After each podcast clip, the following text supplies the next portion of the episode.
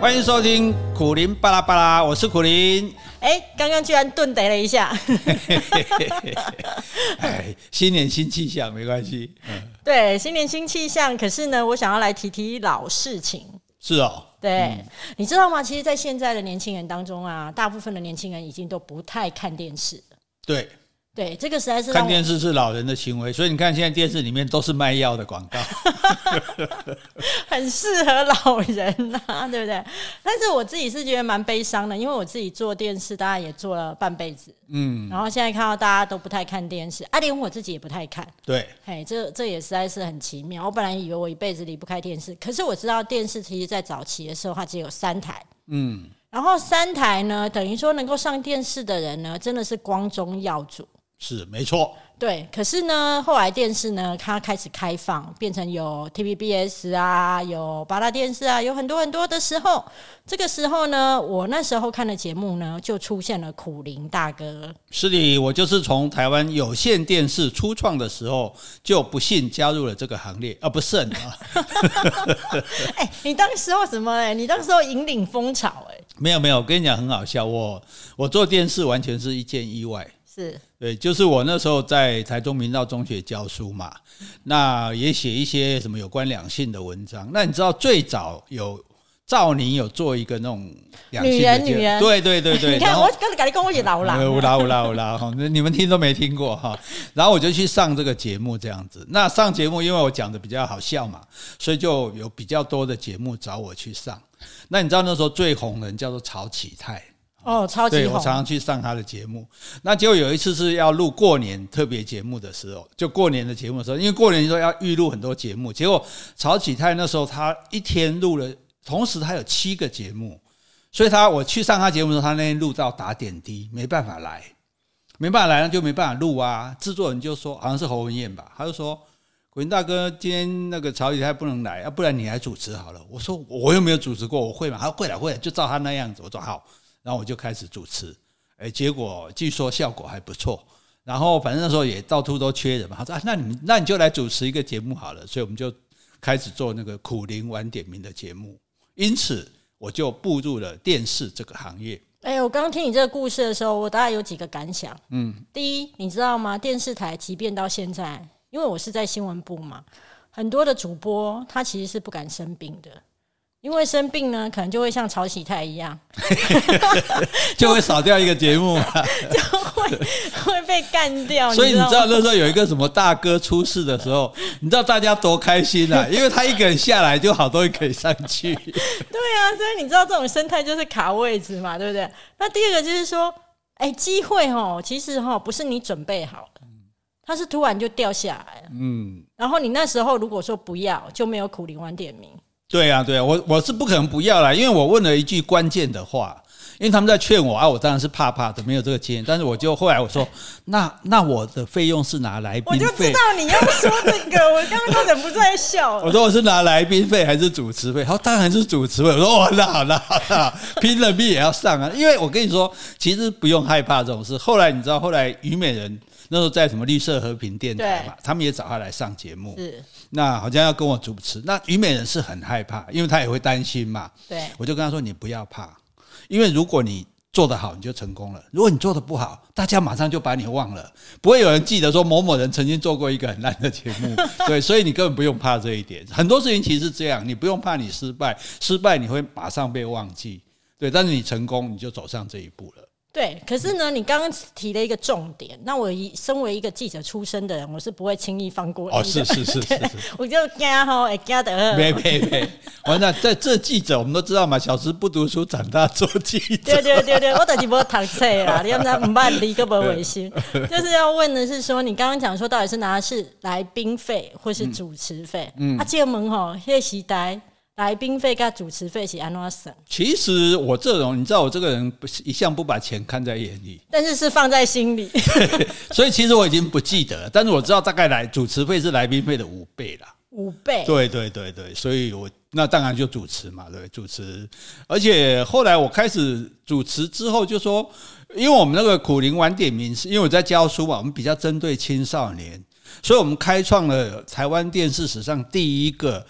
青少年的性教育节目，对，好笑。哦，我觉得你的人生真的很荒唐，你知道吗？你是因为赵宁大哥的节目《女人女人谈两性》，然后呢，不小心就是。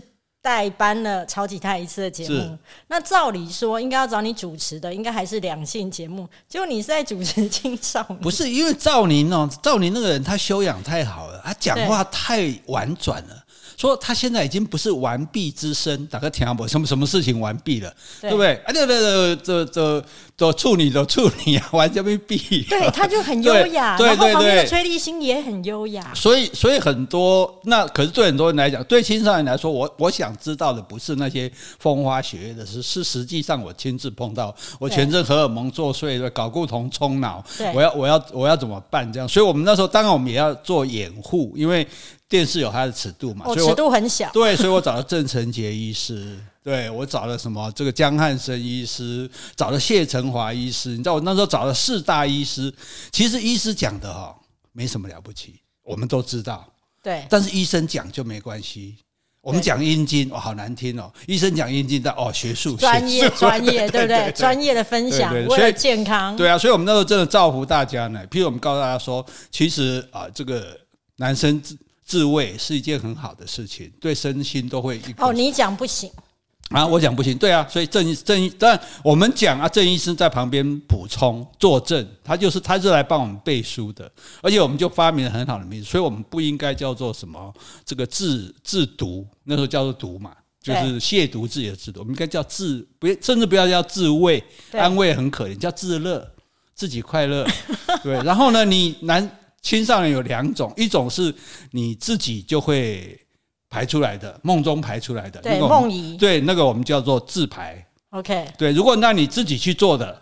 那叫做手手牌，对对，所以这样就很好玩啊，是不是？然后大家就听得很开心啊，所以我们的节目就一炮而红啊。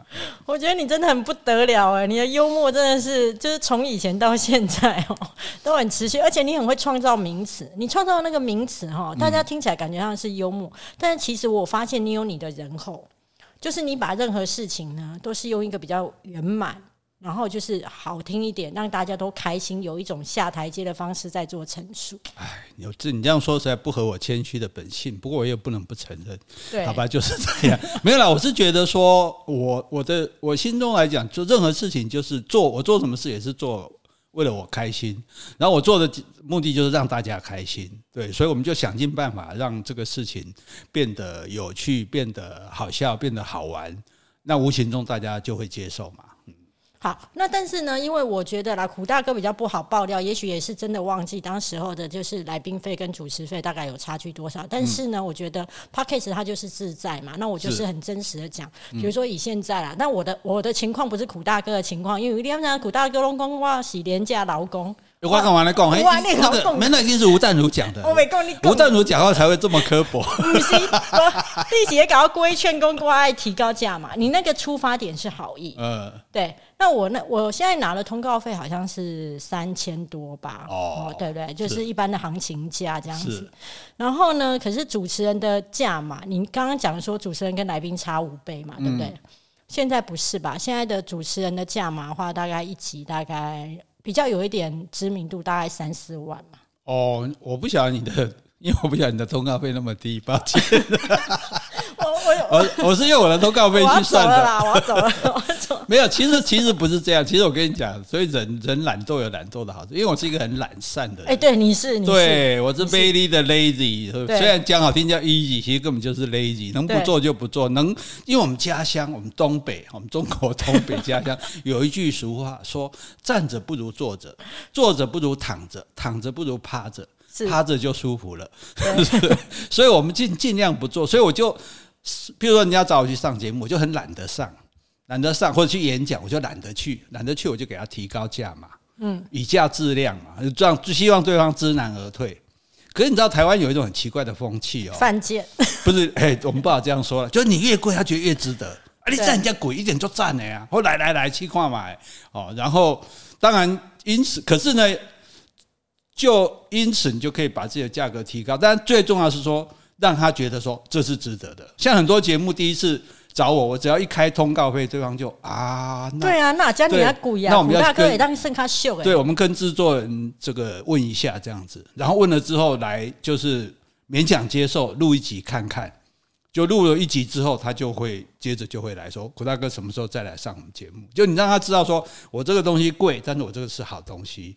对我，我不会说便宜卖给你这样。那甚至说好，那如果录一集是这样，那我们录一次录两集，我们可以打八折，哇，更高兴了。他就觉得他赚到了。然后其实我们也赚到，因为我跑一趟台北也是一趟嘛。对，所以这个其实我觉得重点就是在说，这是一个行销的方式啦。就是我倒不是说故意要这样做啊，但是就造成这个结果，我也没办法。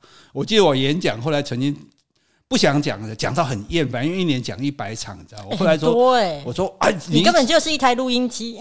对啊，对啊，对啊。可是演讲我自己觉得没乐趣，哎，因为为什么？因为你一直在重复自己，你讲的都一样。虽然我有十个题目，可是你还是会一直重复讲嘛。所以讲到后来就是。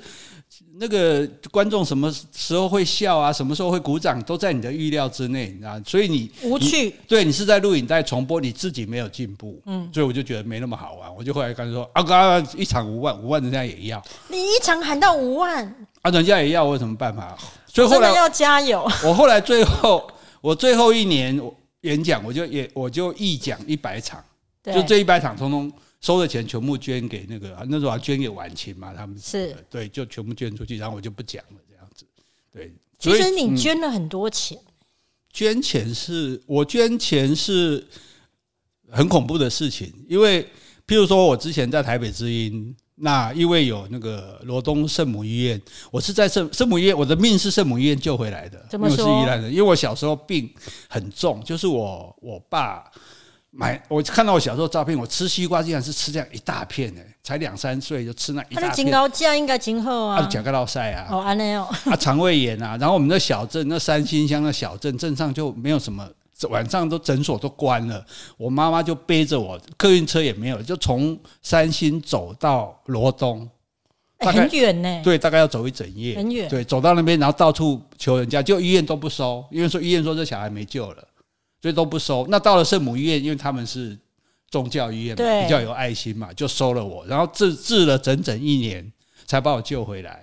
对，那后来罗东圣母医院他们要盖一个重症大楼，在募款嘛。那我就说，我就请那个副副院长，是姓傅的傅，不是那个。对，然后神父嘛，就是从国外来的神，意大利的神父，我就请他上台北之音的节目来访问。那我就请大家捐款。那我就觉得说。很多人都叫大家捐款，然后自己赚那么多钱不捐，我就说你们捐多少我就捐多少，哎，对对，然后观观众就开始捐这样子，结果。一捐捐了，以那时候来讲不得了，捐了一百多万，快好像快对，快要两百万了。那是很多年以前。结果那神父说：“苦林先生，您不用捐那么多，没有关系。”我说：“不行。”他怕苦林先生从此去逃难，就是糟了。我说好了就算，大家捐多少我就捐多少，这样对。所以我觉得这是一种，这也是很开心的事啊。完成，我就喜欢完成人家的愿望嘛，对啊。所以我们就做了这件事情。后来到九二一的时候，我就反过来。我说，我先捐一百万，你们要是捐不到一百万，你们就丢脸。结果他们一天就给我捐到一百万了，我们就拿那个买那些赈灾的物资，然后亲自押车送到南头来。其实你知道吗？你的个性真的很爱玩，嗯、你连在玩捐，你连捐款，你都想要用一种游戏的感觉。其实我就是想要好玩呗。其实我的人生就是来那个，这是三毛说的一句不错的话，他说我们人来这个世界上就是来玩的。我觉得你就是带着来游玩的心情哦，你就会做很多事都会觉得比较开心。但是呢，我还是会走回我的主题啊，你知道吗？我从来不会忘记我的主题。好，没问题。开什么玩笑？我当记者当十几年，我有我的专业。好，那这样子第一个节目开始做的时候嘛，苦苓晚点名嘛，那那时候的收视率怎么样？苦大哥一直在讲说哈，他即便通告费很高哦，我在让苦大哥想的时候，我先补充一点点，是就是呢。他说他通告费很高，可是呢，后来之后呢，制作单位还会打电话来找他。讲真的，绝对不是因为他的帅跟幽默。我讲坦白的，因为我们电视台出身的人都知道，我要不要继续邀这个来宾，是我隔天看收视率。哦，到苦林那一段的时候，如果暴冲到，比如说超呃从零点三暴冲到零点八，嗯，我们就很确定苦苓非常有观众缘。即便苦苓大哥那个时候只是在发呆睡觉，没有关系，就代表观众喜欢看他发呆睡觉。是，然后呢就可以继续找他。而且呢，我常常是说，你们永远不要怕别人跟你打分数。因为你做任何事情的时候呢，不仅是那一个人在看，主办单位在看，其他人都在看。我们电视圈有一个名言：你今天如果表现得好，不是这个制作单位知道而已，是全台湾的电视台都知道。因为我们共同看的是同一个收视率表，然后一看到苦苓那一段爆冲，我们会去调节目，看说到底是谁，谁在那边睡觉，居然有人看，结果发现是苦苓，那他隔天的电话就会接不完。对。好了，那我们让苦苓大哥想这么久，应该已经回想出来了。当时候你的盛况是怎么样？好，我告诉你，这就是我第二个厉害的地方。那你们就谦虚哎。我从来没办法，这我从来不问我节目的收视率。他们他们从来也不跟我讲，因为我觉得我如果问节目的收视率，就会受到收视率的左右。比如说我今天讲到什么主题特别受欢迎，或者我今天讲什么诶比较不受欢迎，然后呢，这时候制作单位或者你自己就想说，诶，那我是不是应该要调整一下？我是不是应该要讲这个东西，或者我不应该讲那个东西？哦，那我觉得说，那我就不开心了啊！喂，我今天来是为了我高兴，我爱讲什么讲什么，对不对？结果今天我为了收视率，我我必须要去。调整自己，我必须要去适应你们，然后适应着适应着，我就没有自己了啊，所以我从来不管。那你说怎么办？我说很简单啊，只要这个收视率真的不好，人家自然会请你滚蛋；只要收视率真的不好，人家自然不会来找你，那就好啦，那就算 不来找我，乐得轻松啊。所以其实这一点来讲，我真的是，我觉得这一点，我也我也不知道该不该这样做啦。但是误打误撞，我就觉得说，哎，反正。我只要这个，我从我真的到现在为止，我不知道我的任何节目的收视率啊！我也跟他们说，你们都不用跟我讲，好，不然你们自己的事情。好，我我林北 林北的没有讲林北了。我的铁鸡铁料啊！对 对对，不是我就是要照我的方式这样子。当然你你可以来跟我商量说，哎，我们可以改改变什么方式，或者用什么怎么做法？因为电视毕竟是一种团队的那个嘛。但是呢，你就不要跟我说。因为收视率，我们要怎样怎样？对，所以我觉得这是我很开心的地方。我所以打就是说，就像你们这些辛苦的电视工作人员，你们在那边打仗，然后我在这边乘凉，真是不好意思。我补充一个问题啊，因为我觉得其实哈，听众哈听这一集哈，一定是回味到过去很多的时光啊哈。但是呢。呃，我觉得一定不过瘾。是，那我待会还会再来录一集啊。但是我先问最后一题，是我的好奇，因为其实哈，包含了《康熙来了》，其实很多来宾他们不仅会关心自己的收视率，是，他们还会去调出那一段，他当时他讲了哪一个笑话，对，他要打算说呢，再去其他节目做。那我现在知道，其实你是不会去看那个收视率。那请问你会看自己主持的节目吗？啊，我也不看自己的节目，很抱歉，这个这一点我也很对不起，我实在太不敬业了，因为因为这样那没晒了，因为就我我路过了，我在看很奇怪啊，所以我基本你有没调整一下，跟我这里对着的角度看，看看 N 档。不要跟，我们知道我们自己不是以外貌取胜的，所以所以我觉得这个，所以这所以你知道我为什么那么开心，所以这个这是符合我们庄子的精神，就是自由自在。对对，所以我也。不会去说哦，看节目然后觉得哎，我这样不好看，或者我怎怎么表现不好？我最多就是我妈妈，我妈说哎，你电话去电视头毛吹了不好，哎吹哦，该吹开好，吹开管了哦，好好好啊，我听了也就算了这样子，所以也就算了，对对，当然就算了，我要管他，真的很孝顺，对我管他头发，我就我可是我有吼吼吼啊这样，所以所以我唯一会知道这个我的电视节目的反应的就是我妈妈，而我妈妈只对我的外表有反应。因为他对我讲话的内容，他没有一，他没有什么觉得反应的。因为记者曾经就问他说：“啊，你儿子口才这么好，你你你觉得怎么样？”他说：“嗯，阿姨的我别公公，我是青菜听听。”所所以所以我也不不 care 这个，我觉得也没必要这样。当然，有些人我觉得努力这样做的人是好的啦，因为他要在那个生态生存嘛。但是其实有一个心态，就我一直觉得我是电视界的圈外人，我一直没有觉得我是所谓什么。演艺界的人啊，说电视圈的人，所以我我一直觉得，我一直是用玩票的性质在做的，所以我就没有那么的在意他啊。可能因为没有那么那么的在意他，反而比较能够自在的发挥自我啊，所以就。就就不错吧，所以人生你看，有时候不一定要那么 care 嘛，是不是？这样我们可以下一个光明的结论了嘛？可以，就是呢，很多时候呢，我们其实在这一辈子，在大家在就是念的书当中，在教我们如何得到。但是呢，苦大哥呢，其实在隐隐约约当中，就是教我们如何不去看以及放下。当你能够不去看以及放下的时候，你可能会做得更好。胡大哥，这个结论可以吗？对，但是最重要的是你要有强大的实力。OK，谢谢大家，谢谢，拜拜。